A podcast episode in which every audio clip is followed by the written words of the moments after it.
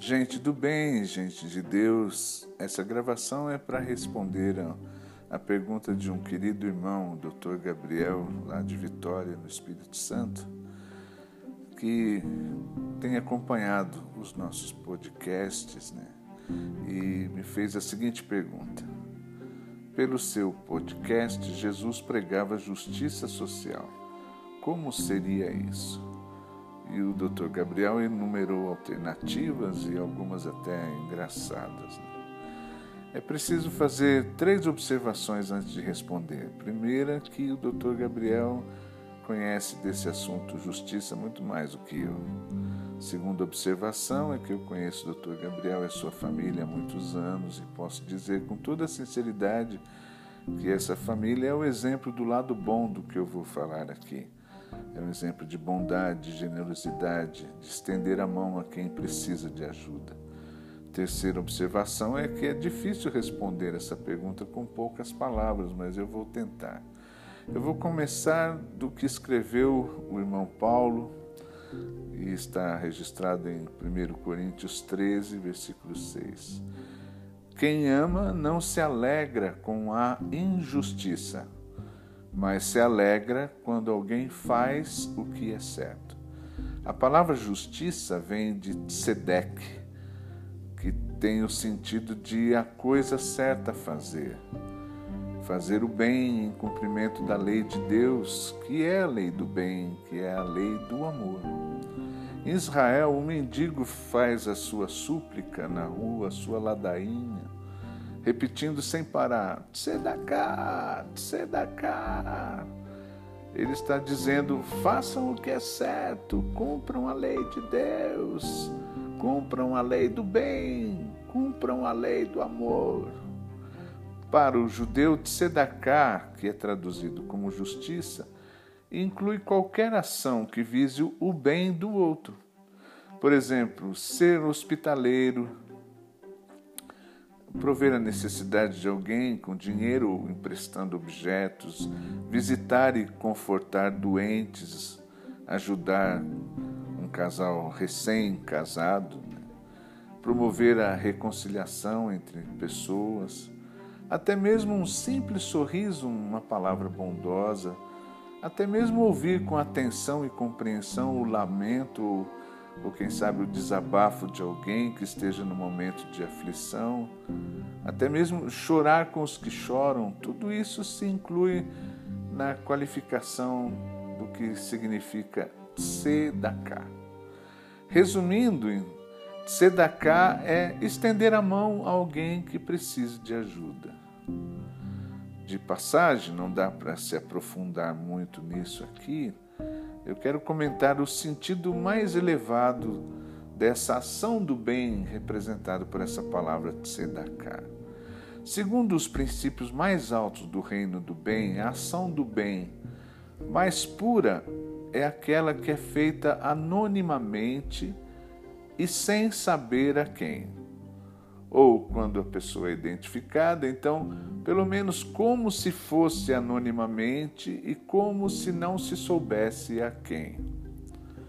Por um lado, a hipótese de fazer o bem sem saber a quem torna essa ação para o bem do próximo muito mais elevada, pois dessa maneira o próximo seria qualquer um é tal o bombeiro que entra no prédio em chamas, ele está ali para salvar qualquer um. Isso elimina qualquer interesse pessoal, qualquer discriminação, qualquer preconceito, qualquer condição. E o bem é feito por amor ao bem em si. Sim, alguém faz o bem assim, ele está fazendo por amor ao próprio bem, por amor ao bem em si e o bem em si é Deus.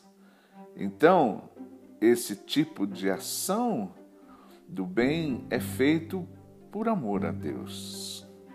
Por outro lado, a ação do bem feita anonimamente, no sentido de aquele que é beneficiado nem fica sabendo quem o beneficiou, nessa condição acontece o seguinte: se aquele que é beneficiado não sabe quem foi o seu benfeitor, ele ora com carinho, desejando bem a todas as pessoas, porque qualquer uma dentre as pessoas foi aquela que o beneficiou. Quem foi beneficiado assim é grato ao amor em si. E Deus é o amor em si.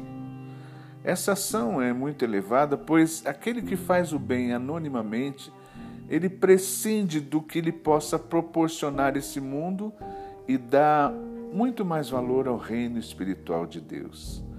Dá mais valor ao espiritual do que ao material. Dá mais valor ao eterno do que ao que é passageiro.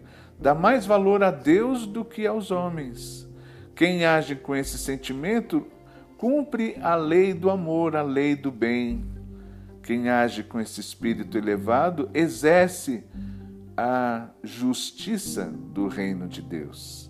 Eu vou ler o capítulo 6, os versículos 1 e 2 de Mateus. Jesus disse assim: Guardai-vos de fazer a vossa justiça. Olha aí a palavra aparece aí. Guardai-vos de exercer a vossa justiça diante dos homens, com o fim de serdes vistos por eles. Quando, pois, deres esmola, não toques trombeta diante de ti, como fazem os hipócritas, nas sinagogas e nas ruas, para serem glorificados pelos homens. Em verdade vos digo que eles já receberam a recompensa. Quer dizer, o que eles teriam a receber seria só nesse mundo mesmo, eles perdem muita coisa no sentido espiritual. O Senhor Jesus mesmo, ele dava o exemplo do que ele ensinava, dizendo aos que recebiam seus benefícios: Não os digas a ninguém, não conte nada para ninguém. E, e esse é repetido em muitos lugares da Bíblia, só em Mateus, está lá no capítulo 8, de 1 a 4, no capítulo 9, versículo 27 a 31. Apenas mais um pequeno comentário quanto ao amor e o bem em relação à justiça. Eu acredito que todos conhecem aquele julgamento do rei Salomão quanto às duas mulheres que brigavam, cada uma delas afirmando que era mãe de um único menino. Numa linguagem mais jurídica, né? E, e eu sei que é muito meia-boca, né? É verdade, né? Era um litígio entre duas mães querendo o reconhecimento da filiação e a posse de uma única criança. Estava ali um juiz, o excelentíssimo senhor doutor juiz Salomão, que precisava ser imparcial. Ele era um juiz reconhecido pelas partes como competente. As pretensões eram excludentes entre si não podiam ser satisfeitas simultaneamente. Então, a primeira decisão do juiz Salomão foi uma simulação. Ele determinou a divisão baseada numa fria e insensível aritmética. Bom, então só tem um menino, as duas estão dizendo que são mães, então dividam o menino vivo em duas partes e dê a metade a uma mulher e a outra metade a outra. De fato, aquele juízo ele usou isso como um subterfúgio para identificar a verdadeira mãe, tendo em vista o princípio de que a mãe verdadeira é aquela que ama, e quem ama busca o bem de quem se ama antes do seu próprio bem.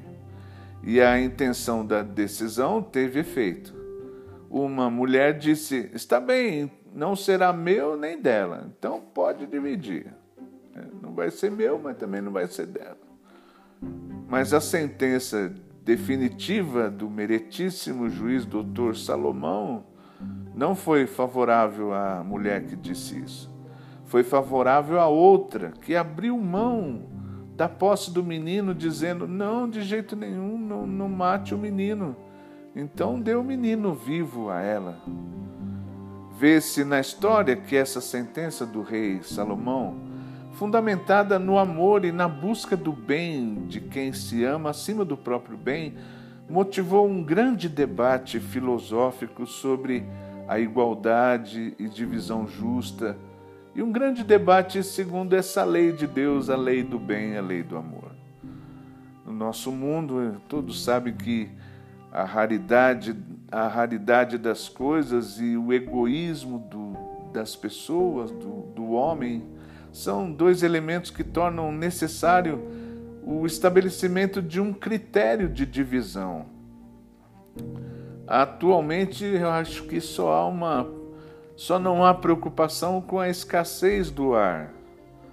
Na verdade, até essa preocupação com a escassez, a escassez do ar está acontecendo agora. Não há limitação não é, dos respiradores em relação ao número de pessoas que estão com esse coronavírus. Né? Não tem ar para todo mundo. E eu li a notícia muito triste da morte do presidente do Santander em Portugal, um homem tão rico, mas que morreu por falta de algo que é grátis, que é o ar.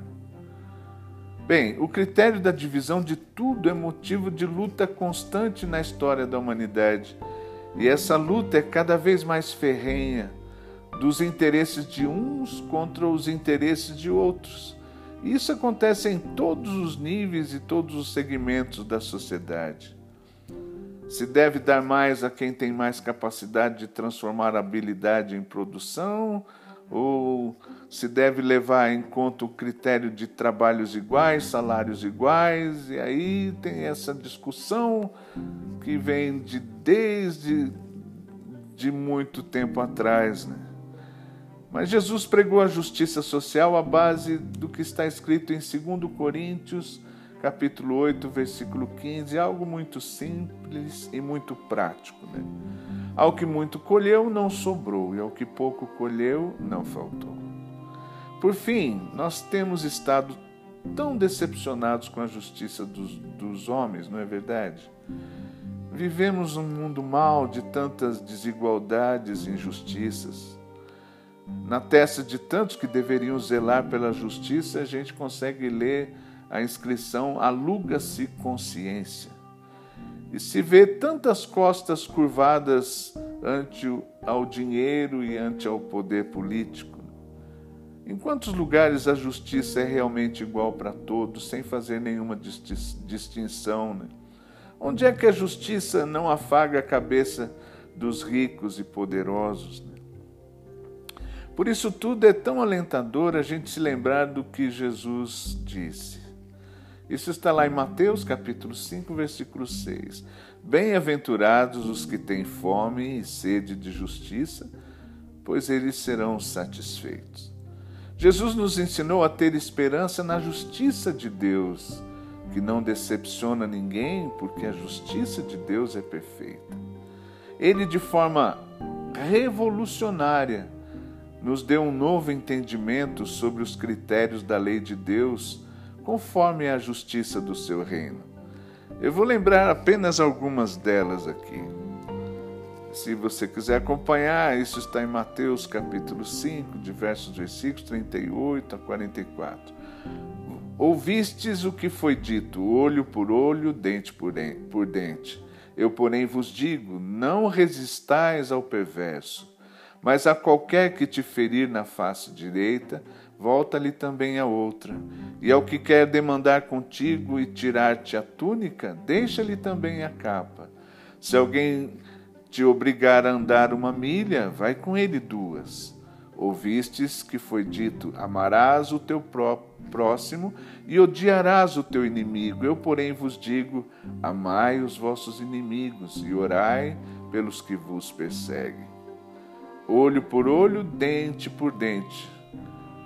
Por um lado, visa conter o exagero da vingança, mas por outro, por outro lado, estimula a vingança. De qualquer forma, é a lei da vingança, é a lei do toma lá da cá, é a lei do deu vai levar, é a, é a lei do a música que tocar eu danço, é a lei do devolver na mesma moeda. Essa lei de talião é tão antiga quanto a humanidade, ela foi adotada por Moisés para os judeus e, e eu acho que está enraizada até hoje em todo o mundo, né? em todas as camadas sociais, nas casas das pessoas, nas escolas, nos estádios de futebol, entre crianças, jovens e adultos. Essa lei provoca guerras, terrorismos e outras desgraças desse tipo. Né? Gandhi, o Mahatma Gandhi, ele disse assim: olho por olho e o mundo ficará cego. Eu acho que ele poderia ter incluído e Banguela também. Né? Gandhi libertou um país, a Índia, por meio da não violência, seguindo a resposta que Jesus deu à lei de Italião e à lei de Moisés. Jesus disse assim: Eu, porém, vos digo: não resistais ao perverso. Dê a outra face, dê a capa, caminhe a segunda milha, ame o inimigo. Quanto a isso, eu imagino que a maioria que ouve isso esteja dizendo: ah, aí não, aí não, aí é demais. Eu não vou fazer isso. Agir assim é ser um bobo. Que justiça que é essa? Se você me permite, eu respondo: é demais mesmo. Eu digo é demais no sentido de que é incrível, é revolucionário. É a justiça do reino de Deus que se impõe pela força do amor. O velho caminho da vingança, do ódio, não levou a humanidade a bem nenhum, muito pelo contrário. E então Jesus está propondo um novo caminho, algo diferente que quebra o sistema do ódio. É o caminho que, segundo o critério do amor, visa buscar só o bem, é combater a perversidade com a generosidade, é combater a violência com a não violência, é combater a ganância com o despreendimento, é fazer mais do que a, a obrigação e demonstrar amor. Talvez a maioria pense assim mesmo. Né? Se eu seguir essa tal lei do amor, essa lei de Jesus, essa justiça do reino de Deus, eu vou virar uma pessoa covarde. Por favor, acredite em mim, é muito o contrário. Coragem não se traduz em atos impulsivos, impensados, agressivos, violentos. O dicionário traduz coragem como moral forte, firmeza de espírito, perante situações difíceis.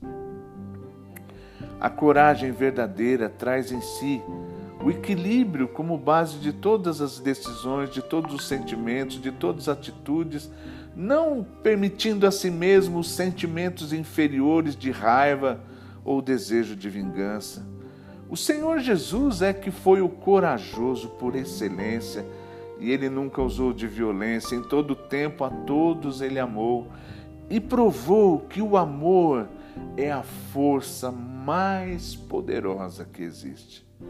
O que Jesus ensinou foi: não aceite o jogo da perversidade, não permita que ninguém te faça desistir de fazer o bem, não permita que alguém te faça descumprir a lei do amor não permita que o perverso converta você ao ódio dele.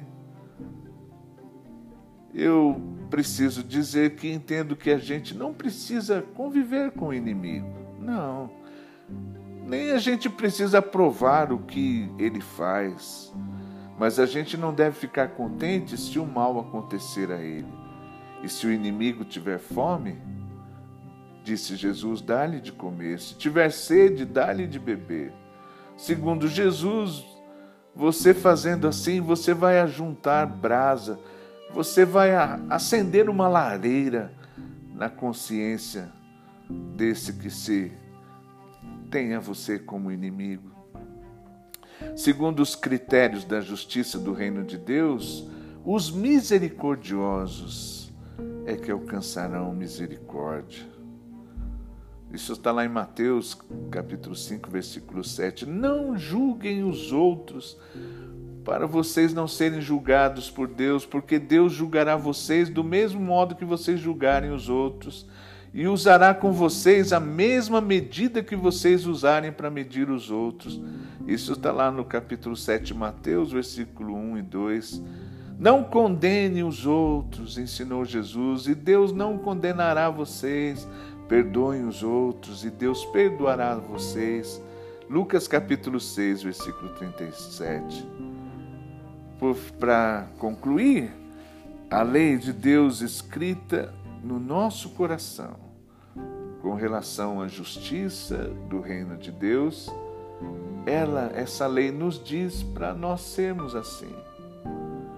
Por que é que devemos ser assim? porque Deus é assim.